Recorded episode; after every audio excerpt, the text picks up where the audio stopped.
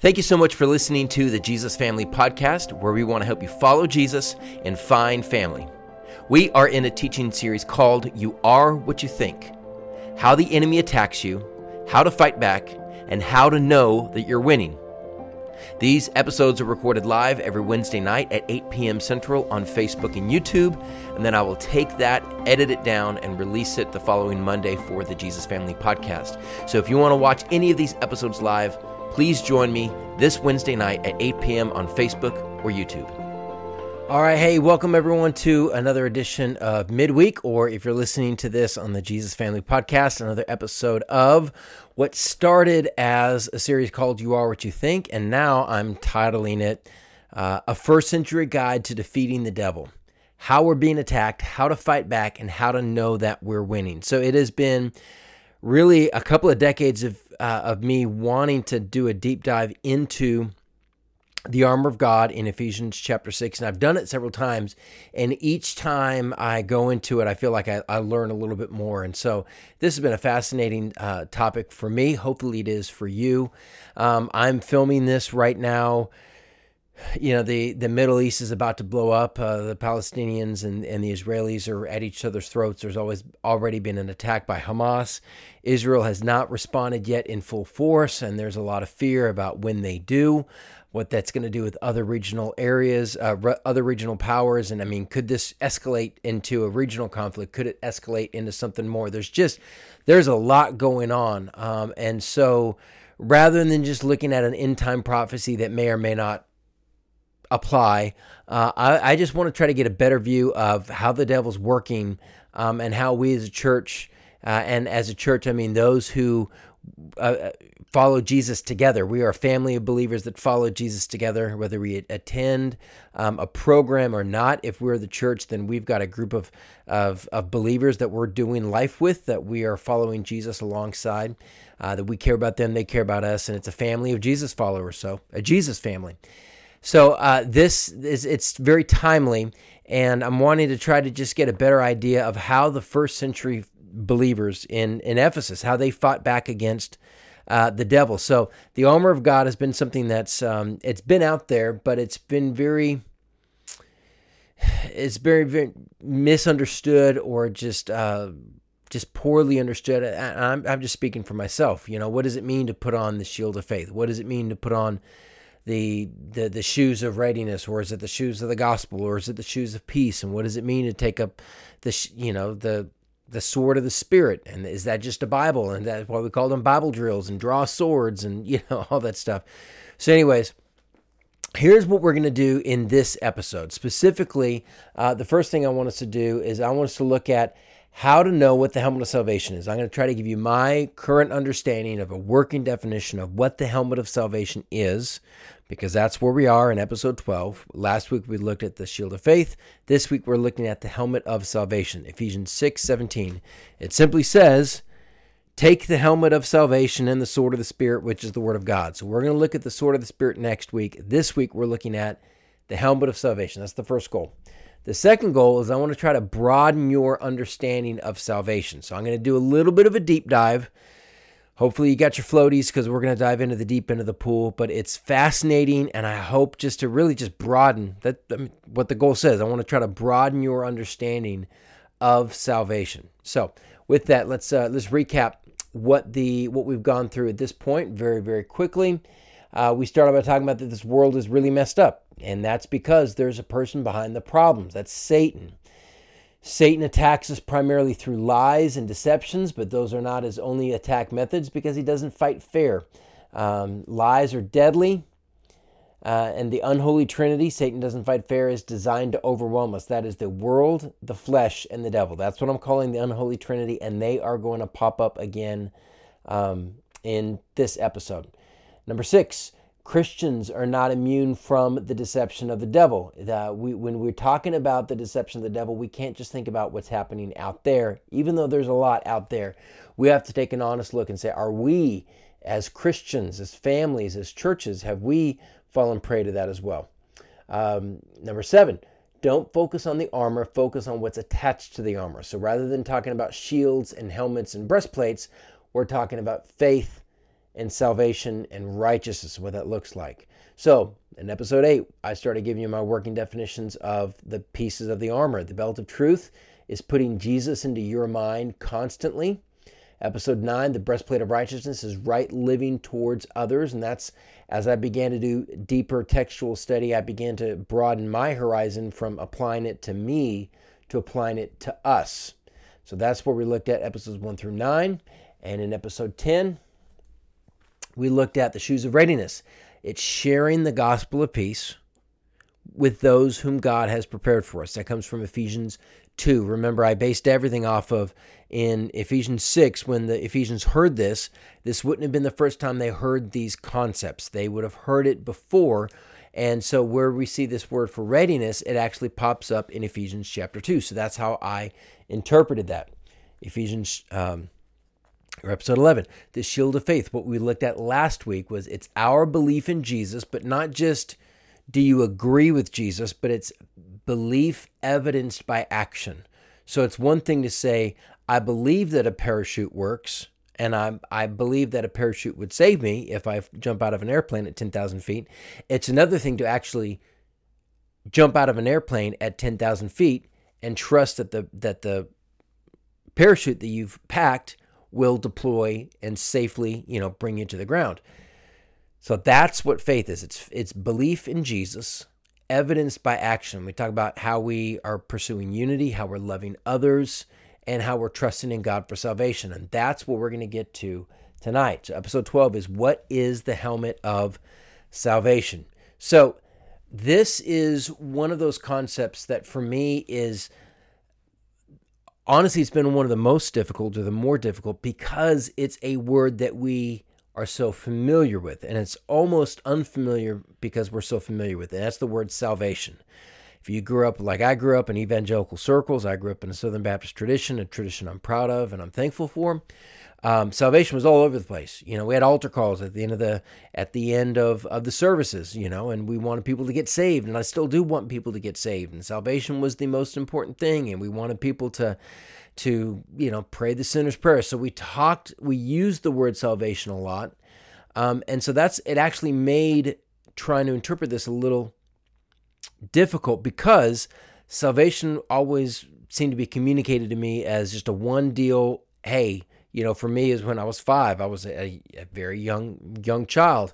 I made a decision to give my life to Jesus, to ask Him into my heart. I prayed the sinner's prayer. I got baptized when I was seven, so I'm saved. So when Paul says, "Take the helmet of salvation," that seems like a, a box to check. Okay, boom. I prayed the prayer. I walked down. I pray. You know, I shook the preacher's hand. Everyone came up to me after the service. I got dunked. A little while later, I've taken the helmet of salvation is that what he's talking about? So there's a lot of different um, ideas and interpretations. And if you go down different uh, denominational threads and different, you know, theological threads, you can have different variations of what it means to be saved and what that actually means here and now and later and before and all that sort of stuff. So it's actually not quite as cut and dry as, you know, have you trusted Jesus with your life? Because Paul, at the end of the day, we, we need to realize Paul is telling a whole bunch of Christians to take the helmet of salvation. So he can't be telling them to get saved because they're already saved. They're already Christians. He's already established that at the very beginning of the of the letter to the faithful in Christ Jesus, those who have believed in Jesus. So when he's telling them to take the helmet of salvation, he's not telling them to get saved because they're already saved. So what is Paul talking about? That's what we're going to discover in this episode, and I'm really, really, really excited to uh, to, to share that with you. And if you're listening on podcast, I'd encourage you to try to find this episode on Facebook or YouTube because I'm going to be showing some stuff, some screenshots, uh, and I'm going to try to describe it verbally, but it'll be better if you can see it as well. So let's go in with what should we know? What should we know? Now, what I want to try and do is I want to give you a visual, just quick recap of, I keep going back to this website, but thebible.org is a great free resource. Um, I took a couple years of Greek in seminary and college, and so I know my way around it. even if you don't, if you can stumble your way through and click on different things and figure out where you are, it can be a very helpful resource because I want to show you a pattern. And the reason this pattern is important is because Paul's about to break it. And when he breaks the pattern, it's for a reason. Everything that Paul does is for a reason. His thoughts are incredibly structured. I mean, he's almost like a lawyer building a case step by step. So in today's world, if I want to highlight something, a piece of text, I can, you know, make the font bigger or I can make it bold or I can underline it or I can italicize it. There's a lot of different things I can do. Well, in the first century, they didn't have bold or italics or, you know, different font sizes. I mean, they didn't have the tricks of the trade, but Paul still could bring attention to certain things, and he's going to do it here. And you don't see it in the English because in the English, it's a list of things. It's the belt of truth, breastplate of righteousness, shoes of readiness, uh, shield of faith, helmet of salvation, sword of the Spirit, six different pieces of armor. In the Greek, there's a slight variation, slight enough that it's worth talking about. Let me show you. So, I'm going to put up this first screenshot is a bunch of Greek letters up at the top and then just underneath that line is how you pronounce it in English. So you would say Tain, Osfun, Humain, Ain, Alethea. Okay, so that is the loins, you in truth. Basically saying, gird your loins in truth. We translate that as the belt of truth. Here's what's important the nouns are in blue. Okay, so uh, the nouns, loins, and then truth noun. Okay, so loins or belt, truth. Noun, noun. Okay, so let's go to the next one breastplate of righteousness. Again, you see tone, thoraka, taste, diakunes, diakusunes. That is the breastplate of righteousness. Okay, so breastplate, noun, it's in blue.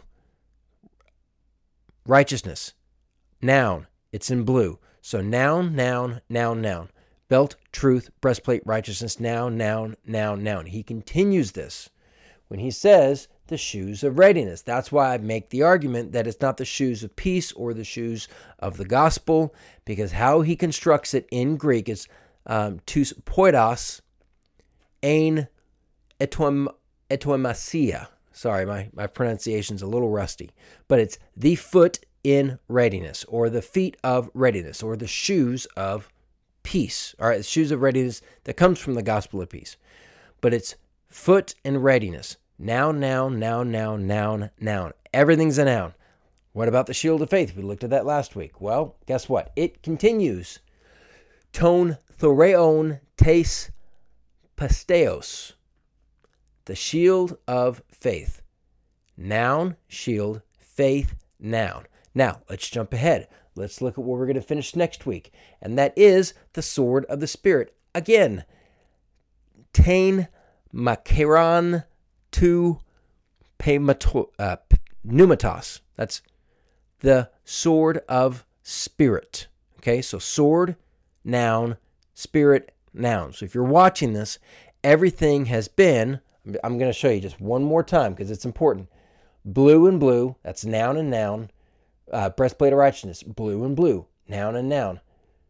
Uh, feet of readiness, noun and noun. Okay, shield of faith, noun and noun. Shield of faith and sword of the spirit, noun and noun. So, helmet of salvation is not a noun and a noun. It's the helmet of the bringing salvation or receiving salvation. He uses a combination of a helmet, which is a noun, but instead of salvation being a noun, he uses an adjective and a verb. He breaks the pattern. Now, you might say, well, that's because there's not a noun form of salvation. Oh, no, no. There is a noun form of the word salvation, and we actually see it. He actually uses it earlier in Ephesians when he says, Ever, um, when you heard the word of truth, the gospel of your salvation back in chapter 1. Soterion, it's a noun form. So here he uses a close word, soteriou, it's an adjective. But he then he sticks it with a verb, receiving salvation. he uses this paul uses this over in titus when he says the gospel that brings salvation to all people has been been made known to everyone i think that's in titus chapter 1 so anyways that's more greek than you wanted probably wanted to know but here's what's important. Paul very much could have used a noun here for the helmet of salvation but he didn't. He used an adjective verb combination which means when Paul was talking about the helmet of salvation, he salvation, he was not talking about that decision to follow Jesus when you were a kid or when you were at revival. It's not a box to check. So we need to do a little more of a deep dive into what does it mean to take on the helmet of receiving salvation or the helmet that is bringing salvation to you. It's it's a it's an adjective and a verb together. So I do know some Greek. I would not consider myself a Greek scholar. There are definitely some folks who have probably written hundreds of pages on this particular, um, you know, verb and adjective combination of what he's talking about. But let, let me see if I could just try to put it in in in layman's terms. Okay, so first, I just wanted to try to drill down with this idea that Paul's talking about something different here. He's breaking his pattern and when he's breaking his pattern, he's trying to bring emphasis to something to say, hey, this is something a little bit different. And what I think, and this is not just, you know, me reading someone else, but this is part of what I've learned, what I've been taught, and what I think Paul is referring to, not just here, but all throughout the book of Ephesians. I mean, this is this is my theory, but I think it's a well-informed, well thought out theory, is that Paul is referring to a, a much broader view and understanding of salvation than many of us are familiar with. Okay, so what I, what I mean by that is there are three generalized aspects of salvation. Okay, and what I mean by that is, and I first learned this, I don't know if it was in college or in seminary, but it was one of my theology professors, and I, it always stuck with me. And it was, and I think it's very, very helpful because the Bible talks about it when he talks when the Bible talks about being saved, they the Bible talks about it and the biblical authors talk about it in really three different tenses. They talk about it in the past, present, and future, and it's all part of being saved. So the first part is that you have been saved. You've been saved in the past that you know when you made a decision you can look at it in two different ways when i made a decision when i was five to to trust jesus with my life and i didn't know everything back then but it was a childlike faith and the bible new testament says that that's enough. When i trusted in jesus with my childlike faith i was saved. I can even go further into the past and say not only did i choose to follow jesus but jesus chose me. And we see this in ephesians chapter 1 for God chose us in him before the creation of the world to be holy and blameless in his sight. In love, he predestined us for adoption to sonship through Jesus Christ, in accordance with his pleasure and will, to the praise of his glorious grace, which he has freely given us in the one that he loves. Now, when you talk about salvation in the past tense, we always think about the decision that we made, but the Bible does talk about the decision that God made before the creation of the world and that gets into predestination, which gets some people really, really excited and it freaks some people out and it probably confuses the rest. But I just, at the, we're going to circle back to this, but I just want to say that there is a past aspect that you have been saved. There's also a present aspect of salvation that you are being saved. Okay. It's the present tense. You are, we're in the process of, um, in the process of being saved. So if you wanted to talk about the big churchy word for that you have been saved, I would use the word justification. We've been justified. It's something that's happened in the past because of what Jesus did on the cross and even before that, before the creation of the world. If we're talking about the present tense, I would use the big churchy word. I would use sanctifi- sanctified or sanctification. We are being saved. Paul talked about this as well in the book of Ephesians, in Ephesians chapter 4. It says, You were taught with regard to your former way of life to put off your old self, which is being corrupted by its deceitful desires, to be made new in the in the attitude of your minds, and to be and to put on the new self, created to be like God in true righteousness and holiness. And Paul talks a lot about this in Ephesians that hey, as we follow Jesus, we are supposed to be transformed into his likeness. It is a process. It is not something that happens instantaneously, even though most of us would wish that. But we are being sanctified. We're being made holy. And hopefully, every day with Jesus makes us look a little more like Him than the day before. So, that is the process of Jesus saving us, of sanctifying us. That's a present tense. And there's also this sense of that we will be saved, the future tense. Here's what happens at the end Paul also talks about this, especially like in Romans 8, but even here in Ephesians chapter 2. And God raised us up with Christ and seated us with him in the heavenly realms in Christ Jesus, in order that in the coming ages, when we all get to heaven, he might show us the incomparable riches of his grace expressed in his kindness to us in Christ Jesus. So it's the idea of glorification. So we have been saved justification. We are being saved, sanctification. We will be saved, glorification. That there's an aspect of salvation that we're getting a, um, a deposit, the Holy Spirit. Paul talks about that in Ephesians 1. He's a deposit guaranteeing our inheritance until the redemption of those who believe. So, the redemption of those who believe, when Jesus comes back, when we all go to heaven, who, those of us who believe, that's glorification. That's when our salvation will be finalized. So, there is this multifaceted, three dimensional view of salvation that the New Testament talks about that we have been saved, we will be saved, and we are being saved past, present, and future.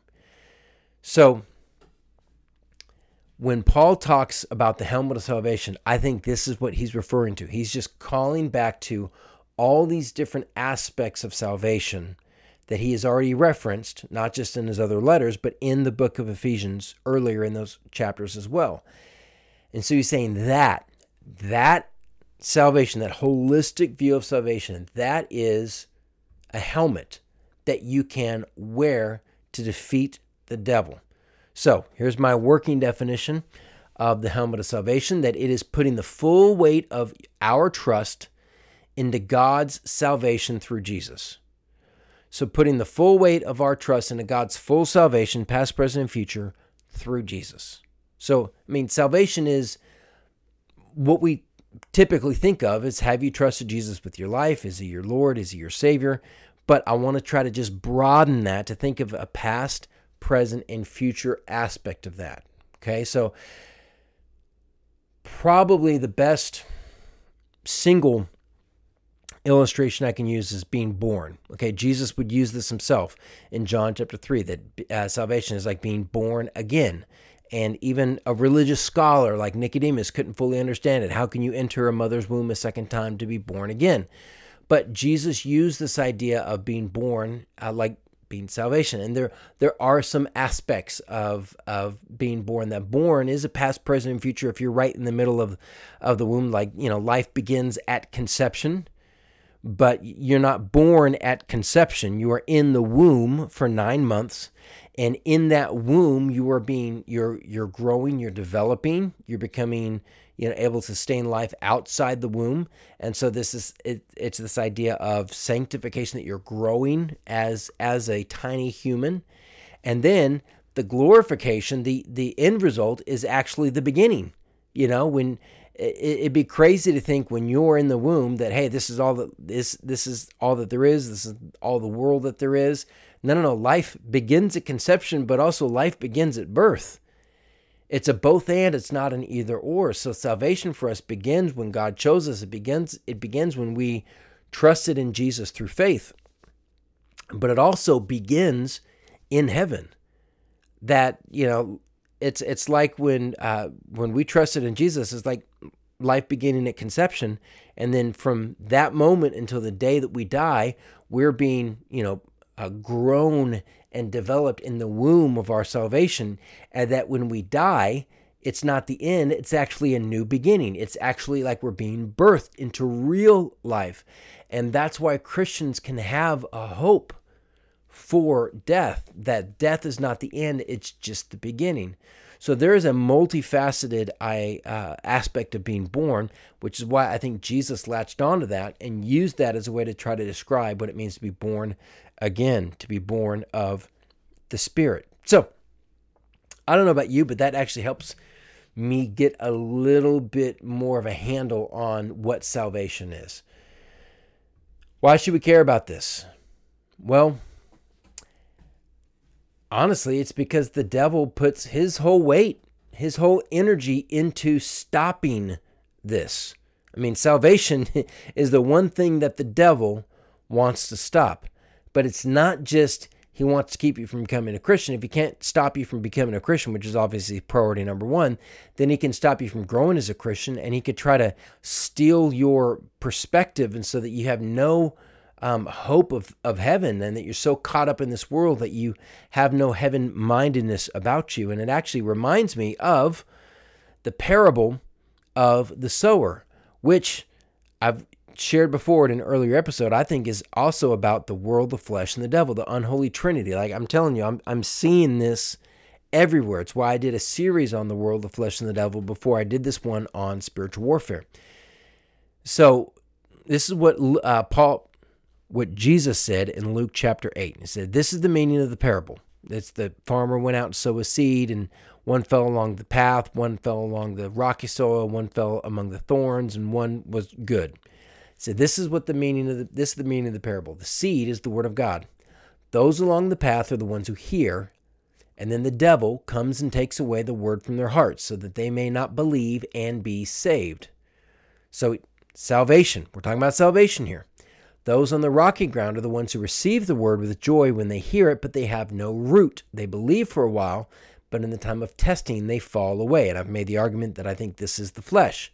And then the seed that fell among the thorns stands for those who hear, but as they go on their way, they are choked by life's, the world's, worries, riches, and pleasures, and they do not mature. We want to be the seed on good soil. It stands for those with a noble and good heart who hear the word, retain it, and by persevering produce a crop. So I think this these three things have so many different meanings. It's not just three different types of bad soil and we want to be the good one. It also refers to the world, the flesh, and the devil. And I think it also applies to this idea of salvation, the past, present, and the future. Here's what I mean by that. The first soil or is the hard path, and that's the devil. He, he tries to deceive us so that we cannot be saved. That's he's, he's trying to take away, take away uh, or keep us from ever being deceived, eh, keep us from ever being saved through deception. If that doesn't work, option two or option B, plan B, is to absolutely destroy our witness, our sanctification. And that's through the flesh. That's those on rocky ground. And if he can't get us through that, at the same time or in place of the flesh, he'll go with the world. That, okay, then maybe we're living a good life, we're a good moral person, but we are so wrapped up in this world and life's worries, riches, and pleasures that we have no view of, no appreciation of, no anticipation of the life to come. And so we have lost our effectiveness in this world because we're actually caught up with this world and not focused on the world to come, that our priorities line up with the world rather than heaven. And, and it makes no sense. I mean, it'd be it'd be absolutely crazy for a, a baby in a mother's womb to say, you know what, hey, I'm just gonna make these nine months count. I'm going to stretch out the womb. I'm going to see if I can get a couple of futons in here. Maybe not a full sofa, but maybe a futon, maybe a little mini fridge. See if we can get some Wi Fi in here. I'm going to make this womb as comfortable as possible. Like, trick out the womb. Like, no, that doesn't make any sense. You're only going to be there for nine months in the same way. It doesn't make sense for us to say, hey, I'm just going to spend all my time focusing on life's worries, riches, and pleasures because eternity is a lot longer than 50, 60, 70, 80, or 90 years of the blink of an eye that will be here. So I think we should care about salvation because Satan is trying to attack not just, you know, are you saved? Past tense, but are you being saved? Present tense. And are you focusing on the, the salvation that will come when you go to heaven? He's trying to attack the past, the present, and the future of salvation through the world, the flesh, and the devil. And it, in my mind, it this is like one of those conspiracy theory charts where all the yarn like just sticks together. Like it just, uh, it, at least to me, it all makes sense. The devil puts all of his resources, his, the flesh's, the the world, into trying to destroy, deceive, keep from, or erode or corrupt the effectiveness of your salvation. And that is why Paul describes it as the helmet. I mean, there's a lot of pieces you can go without. You don't want to leave your head unprotected. Salvation, it's right there. So we should care about this. Now, honestly, I my focus this past week is just trying to dig down deep and understand the, the different aspects of salvation in a way that I could teach it. I'm still on the front end of applying it, but let me just leave you with a couple of questions that I'm asking myself. You know, because putting on the helmet of salvation salvation can't just be did I make a decision when I was 9 or when I was 20 or whatever. How am I as a Christian continually putting on the helmet of salvation. So, here's a couple ways, three ways, and I'm going to think about it with the past, present, and the future. The first is do we have full assurance that God has saved us? That's the past. That's the past aspect of salvation. I mean, I remember as a kid, you know, praying the sinner's prayer a bunch of times because, you know, I've said, hey, if you pray the prayer and you really mean it, well, then God's going to save you. But that's a really, really tough um, just standard because did you really mean it? You could you could cast doubt on that. You know, did I really mean it last time? Well, no, I sinned afterwards. So I must not have really meant it. So I'm going to pray the prayer again. You know, and I've heard stories of people praying the sinner's prayer every night for a decade because they didn't want to go to hell and they just wanted to be safe. And, you know, a lot of these evangelistic crusades over the last couple of decades were just, hey, if you want to come down to the front and just make sure one more time. So this is something that Christians struggle with. Do we have full assurance that God has saved us? And with that, this gets into the whole aspect of predestination that Paul talks about in Ephesians 1. And that's another conversation for another time. But I think we've actually completely missed the point. There's a lot of theologians, a lot of Calvinists love to jump in on the, you know, God chose who's going to heaven, who's going to hell, and and God's sovereign, and He's got all the choice, and we don't have any choice. And I, and I've I've I've got a way that I that I've described another conversation from another time that I think that's a false dichotomy that we're we're trying to solve something that wasn't meant to be solved. There's a mystery in salvation. It could be 100% God's choice and 100% our choice. But even if we can reconcile that, I don't think that's the point. The point of Ephesians 1 was not, hey, let me give some fodder to some armchair theologians so they can argue about it, you know, a couple thousand years from now. Remember, Paul, the occasion for this letter, he was writing to a group of Christians in Ephesus that he knew that he had discipled. There was already a ton of spiritual activity there. They had already poked the bear and they were receiving uh, incredible pushback. And so, you know, Paul talks about the work of the devil all throughout the uh, the book of Ephesians. That's why I believe that Ephesians is a handbook, a first century handbook on how to defeat the devil. So when Paul's talking about predestination, I don't think he's just saying, "Hey, here's a little, you know, conversation starter at your next seminary class." I think he was directly going against one of the primary things that the devil does. He tries to accuse us. He tries to cast doubt and create doubt within us that God can't love you enough to save you, that God can't choose you, that he didn't choose you, that you didn't mean enough, or you're probably not elect. And I think that the whole point of Ephesians 1 and predestination is what Paul says it's in love. He's saying, guys, don't worry or don't allow yourself to worry or be doubtful about your salvation. God has already chosen you. And, you know, I've, um, that's something that, that I live with because, you know, my wife and I have got four kids. Two are biological, two are adopted. And that's something that, that they've never had to, you know, wrestle with, you know, am, am I loved? Am I chosen? Like, no, no, no. Like before, before they could do anything to, to earn that love, we chose them and it's not and all i want them to do is I, don't want them to worry about it i don't want them to think about it i want it to be a complete non-issue because i love them and i want them to rest secure that they are my children in the same way. The whole point of election, whole point of predestination is that God has chosen us, that He loves us. And so I think we can wear the helmet of salvation by just resting in that assurance of our salvation and not continually questioning it. You know, if, if any of my kids came up and say, Hey dad, do you love me today? Do you love me today? Do you love me today? Did you do you choose to be my dad today? You know, that would that would defeat the whole point. Like, no, no, no. I've chosen and I'm not going to change my mind in the same way our loving heavenly Father has chosen us to be his children. And he did it out of love so that we never have to worry about his love for us.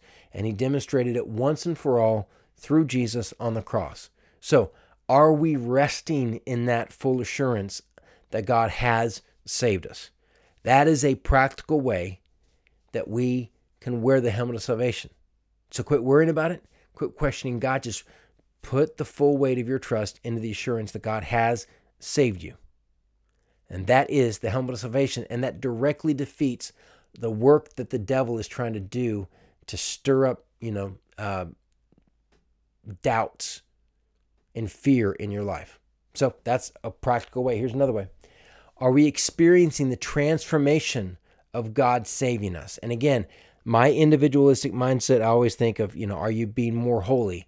Are you sinning less? Are you thinking about God more? But again, those are very, that's you focused, you focused, you focused. When Paul talks about uh, righteousness, he talks about in, uh, in relationship, our relationship with others. So it's not just you focused, it's us focused. So are we experiencing the transformation of God saving us towards others? How are we treating others? Are we treating others with more righteousness? Are we treating others with more holiness? Are we treating others in humbleness? Are we treating others with respect, with love, with submission?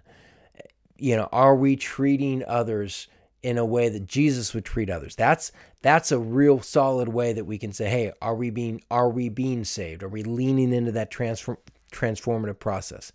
And then the third way is has the hope of our ultimate salvation, our future salvation, has that loosened the grip of this present world that it has on us? Meaning, how much do we anticipate heaven? Because the more we anticipate heaven, you know, I heard this this phrase, you can be so heavenly minded that you're no earthly good.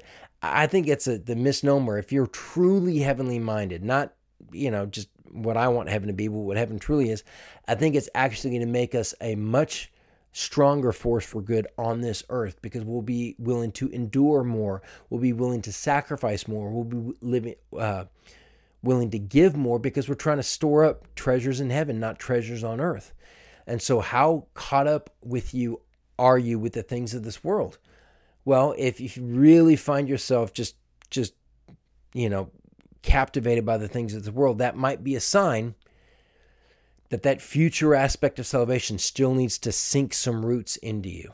So there are some practical ways that we can put on the helmet of salvation. And when we do that, we are directly defeating the work of the devil because he is trying to come at our salvation in every way possible in the past, the present, and the future. So that's the helmet of salvation. Hope you enjoyed it. Next week, we're going to talk about the sword of the Spirit, which is the Word of God.